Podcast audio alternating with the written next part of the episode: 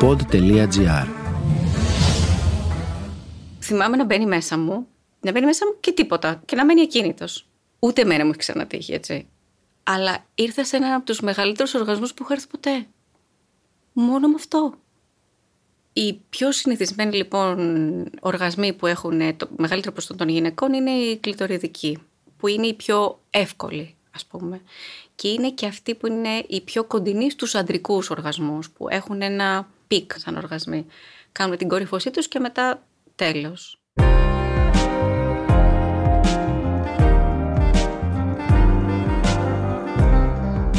Στο σεξ όλα επιτρέπονται. Γιατί ενώ μιλάμε συνέχεια για το σεξ, δεν λέμε τίποτα πόσα πραγματικά συμβαίνουν ανάμεσά μας. Αυτό είναι το Sex Podcast. Ένα podcast που παίρνει σοβαρά το σεξ και τις ανθρώπινες σχέσεις. Είμαι η Άντρη. Στο σημερινό επεισόδιο ακούμε την ιστορία της Καλπίτα. Μιλάμε για μια περίοδο που είναι περίπου πριν από 10 χρόνια, όπου έχω χωρίσει από μια σχέση 7 ετίας, που ήταν αυτό το ακόμα το όνειρεμα ότι εγώ με αυτόν τον άνθρωπο θα γεράσω μαζί. Και χωρίζουμε. Χωρίζαμε σχεδόν από το τηλέφωνο, δηλαδή από το τηλέφωνο μου το οποίο ήταν πάρα πολύ συνταρακτικό το, όλο αυτό. Ε, και ουσιαστικά σιγά σιγά μένω σε μια φάση κατάθλιψης. Ε, το οποίο το κατάλαβα κιόλας μέσα σε, μια, σε ένα γκρουπ που έκανα κάποια στιγμή εκείνο το καλοκαίρι ε, μου είχε βγει πολύ καθαρά και πρώτη φορά στη ζωή μου το είχα νιώσει αυτό ότι θέλω να πεθάνω. Ήταν death wish κανονικό.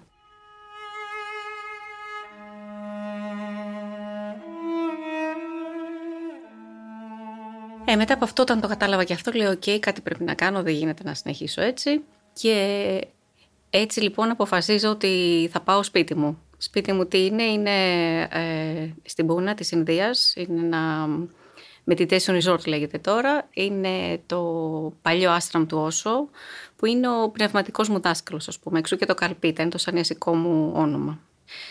Ε, εκεί λοιπόν νιώθω ότι πρέπει να πάω για να, να γλύψω τις πληγές μου, να δω τι θα κάνω, τι θα, θα ζήσω, δεν θα ζήσω. Ε, φτάνοντας λοιπόν εκεί, σε δύο μέρες ξεκινούσε ένα, ένα group που ήταν μια εβδομάδα και ήταν residential, το οποίο ήταν σε απόλυτη σιωπή. Τέλος πάντων, είναι ένα group το οποίο είναι πάρα πολύ δυνατό, είναι από τα πιο δυνατά που υπάρχουν και αποφασίζω να μπω. Δηλαδή, με το που έφτασα την άλλη μέρα ξεκίναγε και ήμουνα, OK, okay, μπαίνω και ο Θεός βοηθός. Εκεί ήρθε και γύρισε όλη η ζωή μου τούμπα πάλι. Δηλαδή ένιωσα μετά από αυτό ότι αφού πέρασε όλη αυτή τη διαδικασία, ότι ξανασυνδέθηκα, ήταν λίγο σαν να, σαν να ξαναβάλανε τα, τα κομματάκια μου στη θέση τους. Ξανασυνδέθηκα με την καρδιά μου και γνώρισα και τον Ατίτη εκεί μέσα.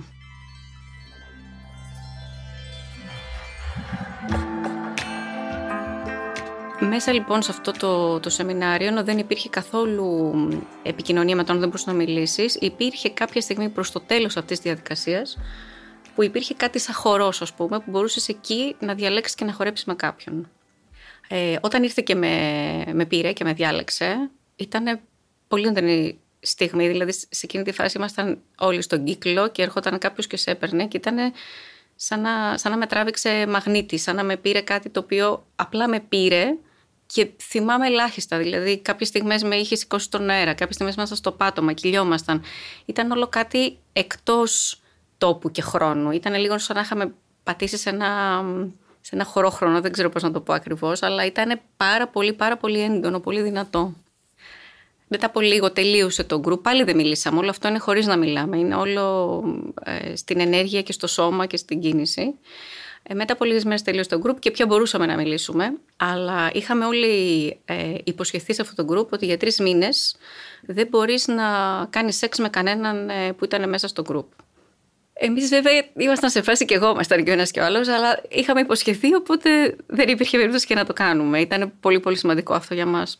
Και κοιμόμασταν μαζί στο ίδιο κρεβάτι, με τα χίλια αγκαλιά, έτσι, τον, τον, πάνω τον ένα πάνω στον άλλον, χωρίς να κάνουμε τίποτα άλλο. Και κάποια στιγμή έπρεπε να συνεχίσουμε. Δηλαδή, εγώ θα γύρναγα Ελλάδα. Ε, δεν έχω πει ότι ο Ατίτ είναι Αμερικάνος. Εγώ λοιπόν θα γύρναγα Ελλάδα και αυτό θα συνέχισε το ταξίδι του στην Ινδία. Γιατί αυτός ήταν σε ένα ταξίδι τριών ετών που είχε αφήσει, γιατί είχε εγκαταλείψει τη χώρα του και πήγαινε σε διάφορες χώρες να, να βρει το δρόμο του. Όταν λοιπόν ήταν η στιγμή που θα αποχωριζόμασταν, ήταν άλλη μια πολύ δυνατά ενεργειακά στιγμή. Ήταν σαν, σαν να έχει ανοίξει ο, ο ουρανός πάλι.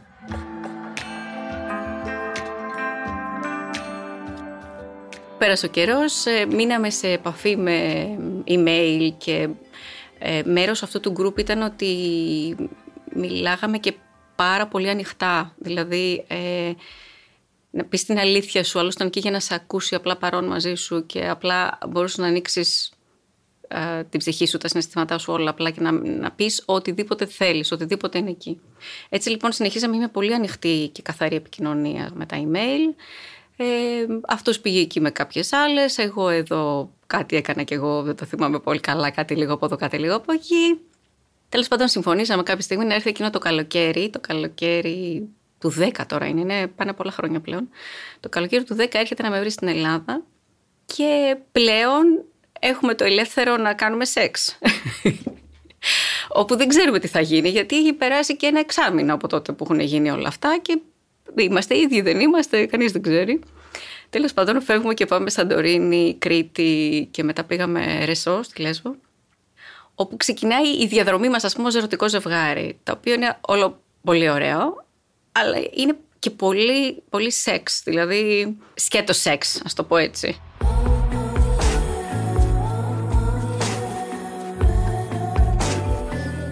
Θυμάστε την πρώτη φορά που κάνετε σεξ; Ναι, ναι, τη θυμάμαι Ήταν σε κάτι δωμάτια απίστευτα στη Σαντορίνη που ε, είχε κόσμο πολύ κοντά γύρω-γύρω. Ήταν κάποιοι στο διπλανό μπαλκονάκι, ας πούμε. Βαράγανε διάφορες μουσικές γύρω-γύρω όλοι, γιατί είχαμε πάει τελευταία στιγμή. Δεν είχα κλείσει δωμάτιο και μέναμε σε κάτι ό,τι να είναι τελείως. Οπότε ήταν ένα σκηνικό πολύ περίεργο, γιατί είχαμε όλη αυτή την ενέργεια που χτιζόταν, χτιζόταν και τελικά, ας πούμε, ήρθε η ώρα και ήταν ένα πολύ περίεργο, πολύ περίεργο πράγμα.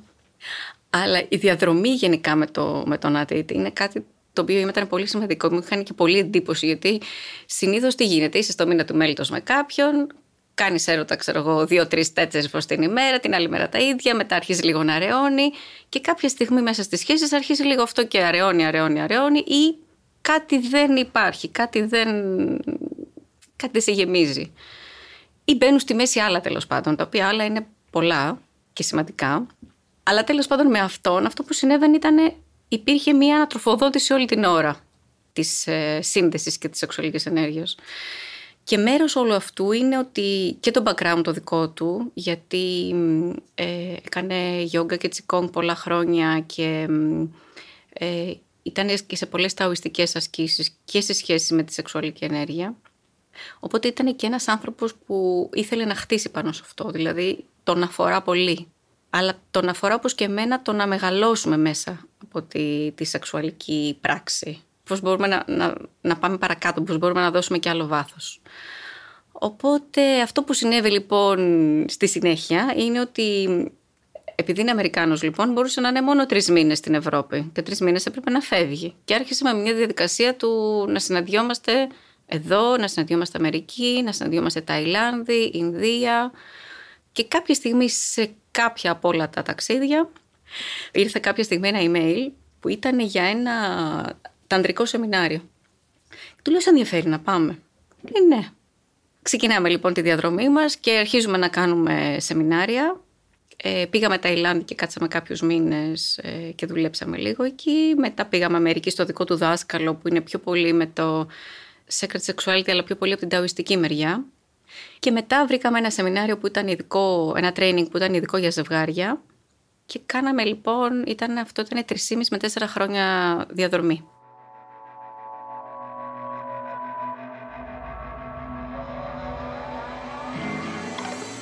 Αυτό λοιπόν που συνέβη στη σχέση λοιπόν με την ερωτική μας ζωή όταν ξεκίνησαν όλα αυτά ήταν να άρχισαν να μπαίνουν και άλλα στοιχεία μέσα.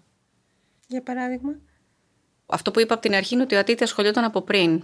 Μέσα από το δάσκαλό του λοιπόν είχε ιδιαίτερες τεχνικές και πρακτικές. Δηλαδή μέσα στην ημέρα του, όταν λοιπόν αρχίσαμε να μένουμε τους κάποιους μήνες μαζί, αυτός μπορεί να έχει ένα πράκτης από μία ώρα μέχρι τρεις και τέσσερις ώρες κάποιες φορές. Μέσα λοιπόν σε αυτό το πράκτης ήταν και τα ταοιστικέ τεχνικές που είναι για τους άντρες.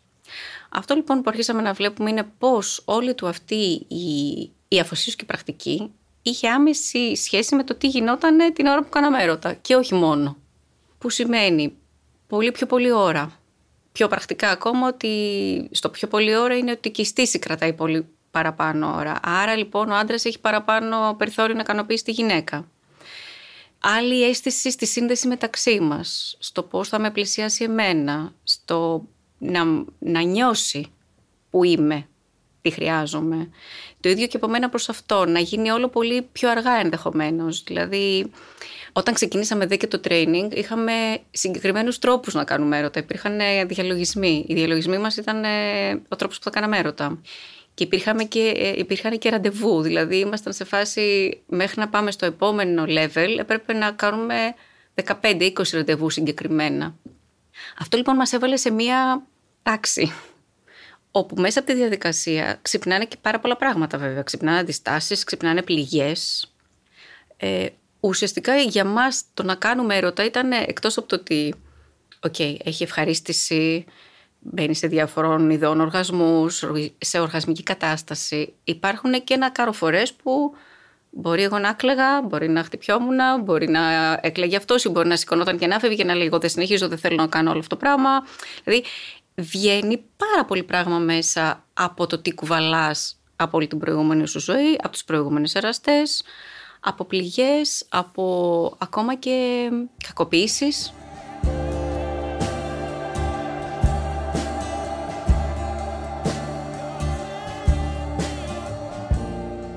Εγώ αυτό που έχω δει στη διαδρομή μου είναι ότι ενώ όταν ήμουν πιτσιρίκη έλεγα «Ξέρεις τι μπορεί να φανταστείς όταν μεγαλώσεις». Ε, θεωρείς ότι ας πούμε, οι γονείς σου δεν κάνουν πια έρωτα, οι πιο μεγάλοι άνθρωποι πάβουν. Δηλαδή, ότι είχα στο μυαλό μου ως πιτσιρίκη ότι αυτό το κάνεις κάποια χρόνια ζωής και μετά εντάξει, μεγάλωσες. Δεν... Αυτοί όλοι οι υπόλοιποι δεν κάνουν έρωτα οι άνθρωποι. και μεγαλώνοντας λοιπόν, αυτό που βλέπω είναι ότι σε μένα τουλάχιστον κάθε δεκαετία που μπαίνει καλυτερεύει. Όχι, δεν υπάρχει. Γίνεται όλο πιο, πιο ωραίο. Γίνεται όλο και πιο ενδιαφέρον. Έχει πιο πολύ βάθος. Είναι θεραπευτικό. Αν υπάρξει φάση τώρα που δεν έχουμε συνδεθεί και δεν κάνουμε έρωτα για το χ λόγο, αρχίζει και υπάρχει ένα, μια ένταση, μια, ένα χρούστ στη σχέση μας. Υπάρχει μια καναπιοκή ας πούμε. Ενώ όταν είμαστε μετά από έρωτα, αν πάμε μετά να μαγειρέψουμε μαζί, παράδειγμα, θα υπάρχει μια ροή και μια σαχωρός είναι. Αν ερχόταν μια γυναίκα και σου έλεγε πες μου τη γυναικεία πλευρά αυτού του πράγματος. Δηλαδή μιλάμε μου σαν γυναίκα, τι είναι αυτό που κάνει το σεξ τώρα διαφορετικό από ό,τι ήταν πριν. Τι θα της έλεγες; Αυτό που, που βιώνω εγώ ως γυναίκα είναι αυτή η συνεχόμενη αναβάθμιση ε, η οποία έχει φέρει πιο πολύ βάθος από τη μία, έχει φέρει και πιο πολύ άπλωμα από την άλλη. Όταν συζητάω με γυναίκες ενδεχομένως κατά τη διάρκεια συνεδρίας ή και έτσι σε συζητήσεις, υπάρχουν πάρα πολλές γυναίκες, όπως και εγώ ήμουν μία από αυτές, που δεν ξέρουν βασική ανατομία, δεν ξέρουν τι είναι πού. Και αν δεν ξέρουν οι γυναίκες που είναι το σώμα τους, φαντάζομαι ότι οι άντρες, κάποιοι, ακόμα περισσότερο.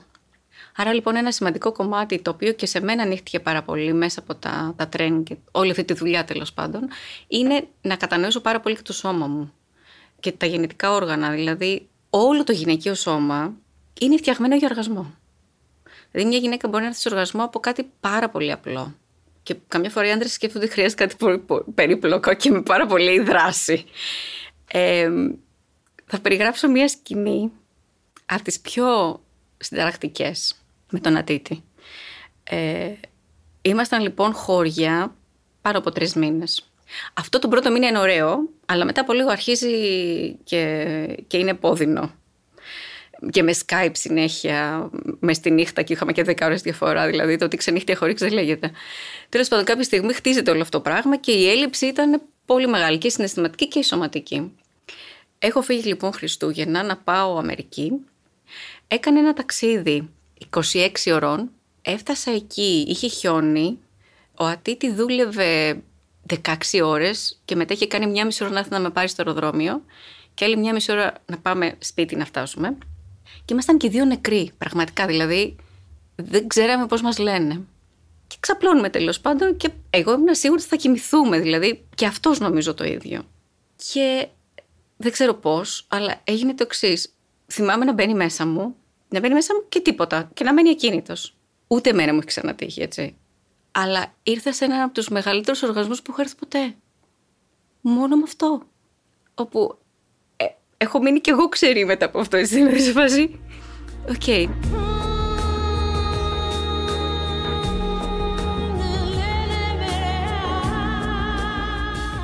Αν έχετε μια ιστορία που πρέπει οπωσδήποτε να ακουστεί, καλέστε μας στο 6977 42 82 96 ή στείλτε email στο sexpapakipod.gr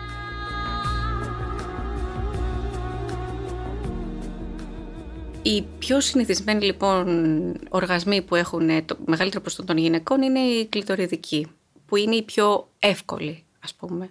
Και είναι και αυτοί που είναι οι πιο κοντινοί στους αντρικούς οργασμούς, που έχουν ένα peak σαν οργασμοί. Κάνουμε την κορυφωσή τους και μετά τέλος. Μετά έχουμε τους κολπικούς οργασμούς, που είναι το περίφημο G-spot. Στην ταοιστική ορολογία εμείς το λέμε J-dom. Μετά υπάρχει ο τράχηλος που οι πιο πολλοί τον έχουμε ως, ε, στο νου όσες γυναίκες έχουν γεννήσει ότι αυτός πρέπει να κάνει διαστολή για να βγει το παιδί από μέσα και ότι αυτός είναι ο ρόλος του. Και πολλοί γιατροί ακόμα επίσης τον θεωρούν ε, ως τέτοιον. Αλλά δεν είναι. Ο τράχυλος και η περιοχή γύρω από τον τράχυλο είναι η περιοχή που μπορεί να μας δώσει τους πιο δυνατούς και τους πιο... Δεν είναι χαλαρό ακριβώς, αλλά είναι αυτό που, που ανοίγεις και απλώνεσαι και διαλύεσαι. Είναι αυτός που απλώνεται σε όλο το σώμα και που μπορεί να μείνεις μετά σε μια οργασμική κατάσταση για, για χρόνο, για 10 λεπτά, για 20 λεπτά. Εκεί λοιπόν γύρω γύρω από τον τράχυλο υπάρχει αυτό που λέμε πάλι στα, στα ταοιστικά ε, το Far Palace και το High Dome που είναι περιοχές γύρω από τον τράχυλο που επίσης δίνουν ε, πολύ ωραίος οργασμός. Και μετά υπάρχουν και ο συνδυασμός όλων αυτών. Τώρα, κάποιες γυναίκες τους έχουν εμπειρευτεί, κάποιες όχι. Όλες μας μπορούμε. Όλες μας είμαστε φτιαγμένες γι' αυτό. Αντίστοιχα για τους άντρες, αυτό που καλούνται στην ταντρική ε, σεξουαλική πράξη σιγά σιγά να φτάσουν είναι πώς μπορούν να έρθουν σε οργασμό χωρίς να εξπερματώσουν. Πώς γίνεται να έχω οργασμό σε όλο μου το σώμα, όπως είναι κατεξοχήν ο γυναικείος οργασμός και όχι πολύ συγκεκριμένα να το νιώθω στο πέος μου. Πώς μπορώ, γίνεται, για πολλούς άντρες αυτό μπορεί να είναι πάρα πάρα πολύ περίεργο να, και να το ακούσουν καν. Δηλαδή πολλές φορές όταν το λέμε και στα σεμινάρια ότι υπήρχαν ε, κάποιες σχολές που σου λένε ο άντρας δεν θα ξαναχύσει ποτέ. Πέφτανε όλοι κάτω ανάποδα σαν τα κοτόπουλα. Αποκλείεται, δεν γίνεται. Ε, ο σκοπός λοιπόν δεν είναι να αφαιρέσουμε κάτι από την ευχαρίστηση του άντρα, αλλά να προσθέσουμε. Και είναι κάτι το οποίο είναι εφικτό. Δεν είναι ε, ονείρεμα, δεν είναι κάτι που δεν γίνεται, το έχουν κάνει πολλοί άντρες. Γίνεται μέσα από την πρακτική που λέγαμε. Υπάρχουν οι ασκήσεις, υπάρχουν ασκήσεις αναπνοών και το να καταφέρει ένας άντρας να φτάσει να γίνει πολύ οργασμικός είναι από, αν θέλουμε να βάλουμε στόχο, ένας από τους στόχους θα ήταν αυτός ή να το πω κι αλλιώς, να μπορώ να διαλέξω σαν άντρας πότε θα εξπερματώσω και πότε δεν θα εξπερματώσω. Να έχω εγώ την επιλογή και όχι ο αυτόματος μηχανισμός του σώματός μου. Μια γυναίκα και ένας άντρας που δεν έχουν ακούσει ποτέ τις λέξεις ε, τάο και τάντρα και τις ακούν για πρώτη φορά. Αν ας πούμε ήθελες να τους δώσεις έναν ορισμό για το τι είναι αυτό, τι θα έλεγες; Το τοιστικό κομμάτι έρχεται πιο πολύ από την Κίνα. Αυτή είναι πάρα πολύ μεθοδική. Τα πράγματα είναι ένα, δύο, τρία, τέσσερα. Στην πρακτική σου σου δίνει την άσκηση, αυτό πρέπει να κάνεις, αυτές είναι οι ανάπνοες. Έτσι θα μπορέσεις να ενδυναμώσεις τα γεννητικά σου όργανα, θα μπορέσεις να έχεις πιο πολύ ώρα στήση, μπορείς να αλλάξεις ακόμα και σχήμα άμα θέλεις, δηλαδή υπάρχει, με, τη, με την πρακτική υπάρχει ακόμα και τόνωση του ίδιου του, του οργάνου. Στους άντρες εξωτερικά, στις γυναίκες εσωτερικά. Το ταντρικό έρχεται πιο πολύ από Ινδία και Θιβέτ.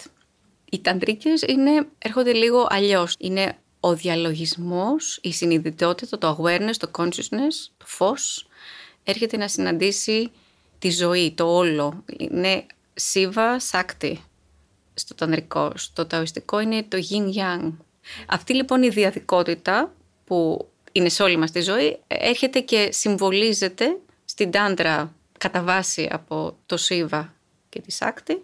Ο Σίβα λοιπόν τι αντιπροσωπεύει; Αντιπροσωπεύει το φως, αντιπροσωπεύει την καθαρή συνειδητότητα. Το οποίο αυτό είναι και που απαιτείται τελικά από την αρσενική φύση. Η αρσενική φύση είναι αυτό που φέρνει. Φέρνει την καθαρότητα, το φως, τη συνειδητότητα, το οποίο αυτό το κομμάτι το έχουμε και οι γυναίκες. Είναι ο εσωτερικός μας άντρας, ας πούμε. Και η σάκτη είναι η ζωή, είναι το όλον. Οτιδήποτε βλέπουμε και υπάρχει είναι η σάκτη, που είναι η θηλυκή αρχή, το θηλυκό κομμάτι, που επίσης το έχουν και οι άντρες. Όταν ένας άντρας, παραδείγματος χάρη, είναι πιο πολύ στο συνέστημά του, είναι πιο πολύ σε δράση, είναι στη θηλυκή του ποιότητα.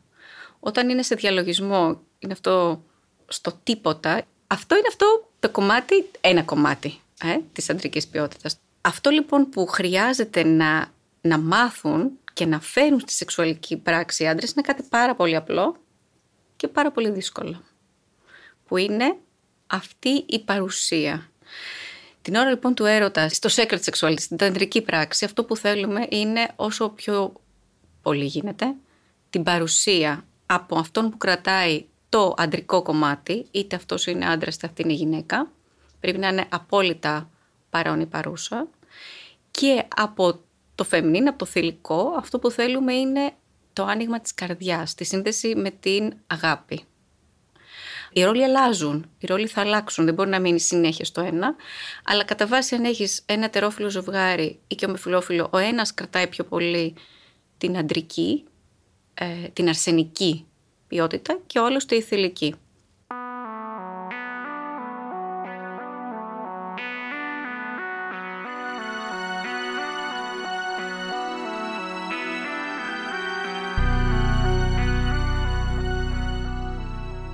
Και η ιστορία σου με τον Ατίτη πώς συνεχίζεται; Το training λοιπόν για τα ζευγάρια που κάναμε, το, το Soulmate Training, κράτησε 3,5-4 χρόνια.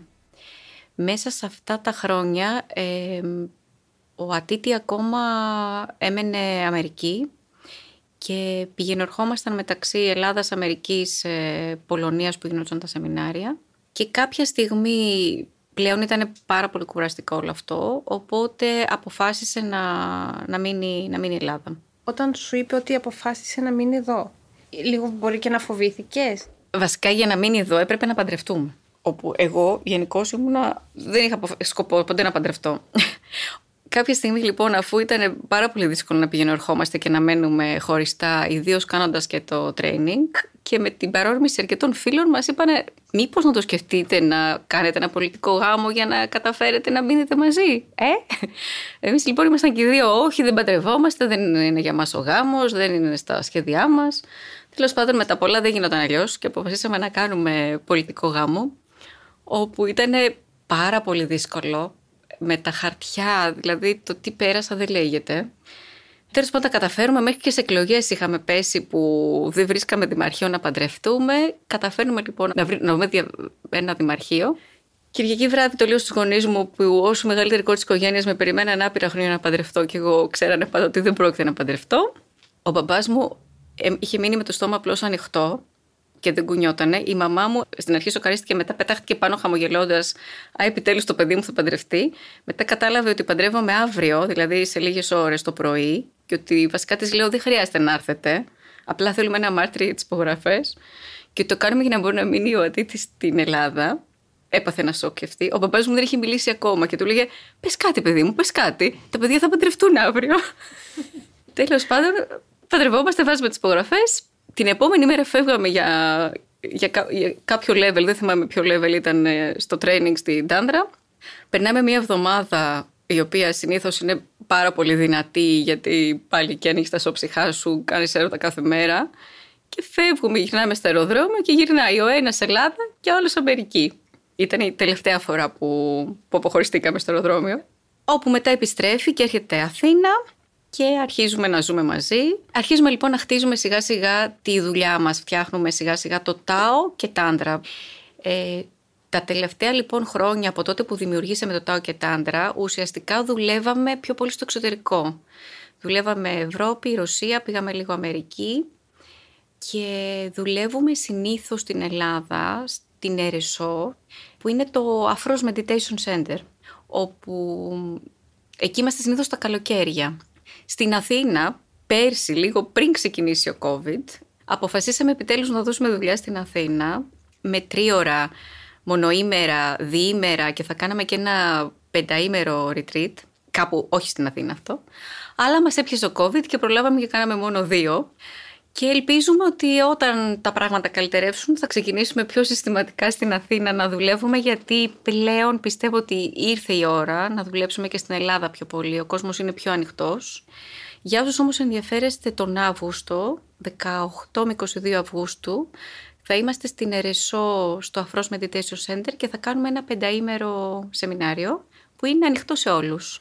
Κάποιος που σε ακούει τώρα και μπορεί να σκέφτεται να το δοκιμάσει τι να περιμένει, πώς θα αλλάξει η ζωή του; Ανακαλύπτεις τρόπους να συνδέεσαι πιο αληθινά, να επικοινωνείς πιο ειλικρινά και η σύνδεση να μένει και μέσα στην καθημερινότητά στο πώς σχετίζεσαι, αλλά και την ώρα που κάνεις έρωτα. Αν έρθει λοιπόν ένα ζευγάρι που έχει διάφορα θέματα, πολύ πιθανό είναι να δουλέψουμε με το ζευγάρι και οι δυο μας, αλλά πολλές φορές χρειάζεται να δουλέψω και εγώ χωριστά με τη γυναίκα και ο Τίτη με τον άντρα. Ή αν είναι ομοφιλόφιλο το ζευγάρι, εξαρτάται το φίλο με έναν από τους δυο μας. Μετά λοιπόν δίνουμε μια πρώτη, κάποιες πρώτες οδηγίες μαζί, μετά χωριζόμαστε και αυτό που προσπαθούμε είναι να δούμε τι έχουμε φέρει μαζί μας στη σχέση, ποια είναι τα τραύματά μας, ποιο είναι το conditioning, τα pattern μας τι είναι αυτό που μας μπλοκάρει, το οποίο μπορεί να μην έχει να κάνει καθόλου με τον άνθρωπο που είμαστε τώρα σε σχέση, αλλά με τις προηγούμενες σχέσεις μας. Ή με παιδική ηλικία, με τραύματα που έχω από πολύ παλιά. Άρα λοιπόν θα πρέπει να δούμε και κατά πόσο μπορούμε να βοηθήσουμε εμείς ή κατά πόσο χρειάζεται και μια άλλη δουλειά από άλλες ειδικότητες.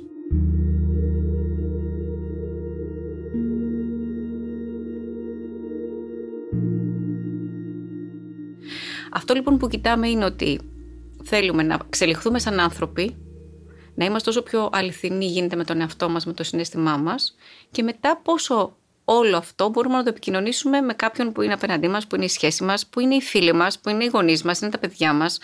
Αυτό δεν είναι κάτι το οποίο μένει μόνο μέσα στην ερωτική πράξη, είναι κάτι το οποίο μετά διαχέεται σε όλη τη ζωή μας. Έτσι λοιπόν αυτό που μπορεί να περιμένει κανείς είναι μια πιο αληθινή σχέση με τον εαυτό και με τους άλλους γύρω μας. Μία πιο αυθεντική σχέση, να περιμένει πιο πολύ χαρά, πιο πολύ έκσταση. Πώς μπορώ την καθημερινότητά μου να την κάνω μία οργασμική κατάσταση;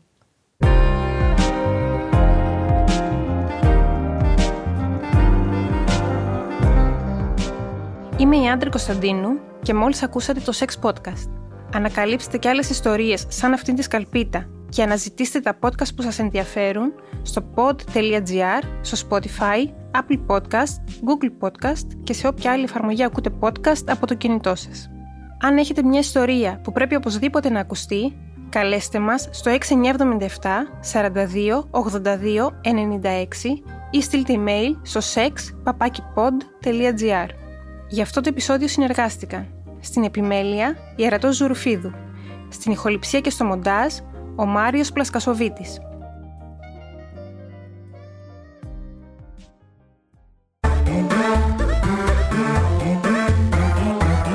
Pod.gr. Το καλό να ακούγεται.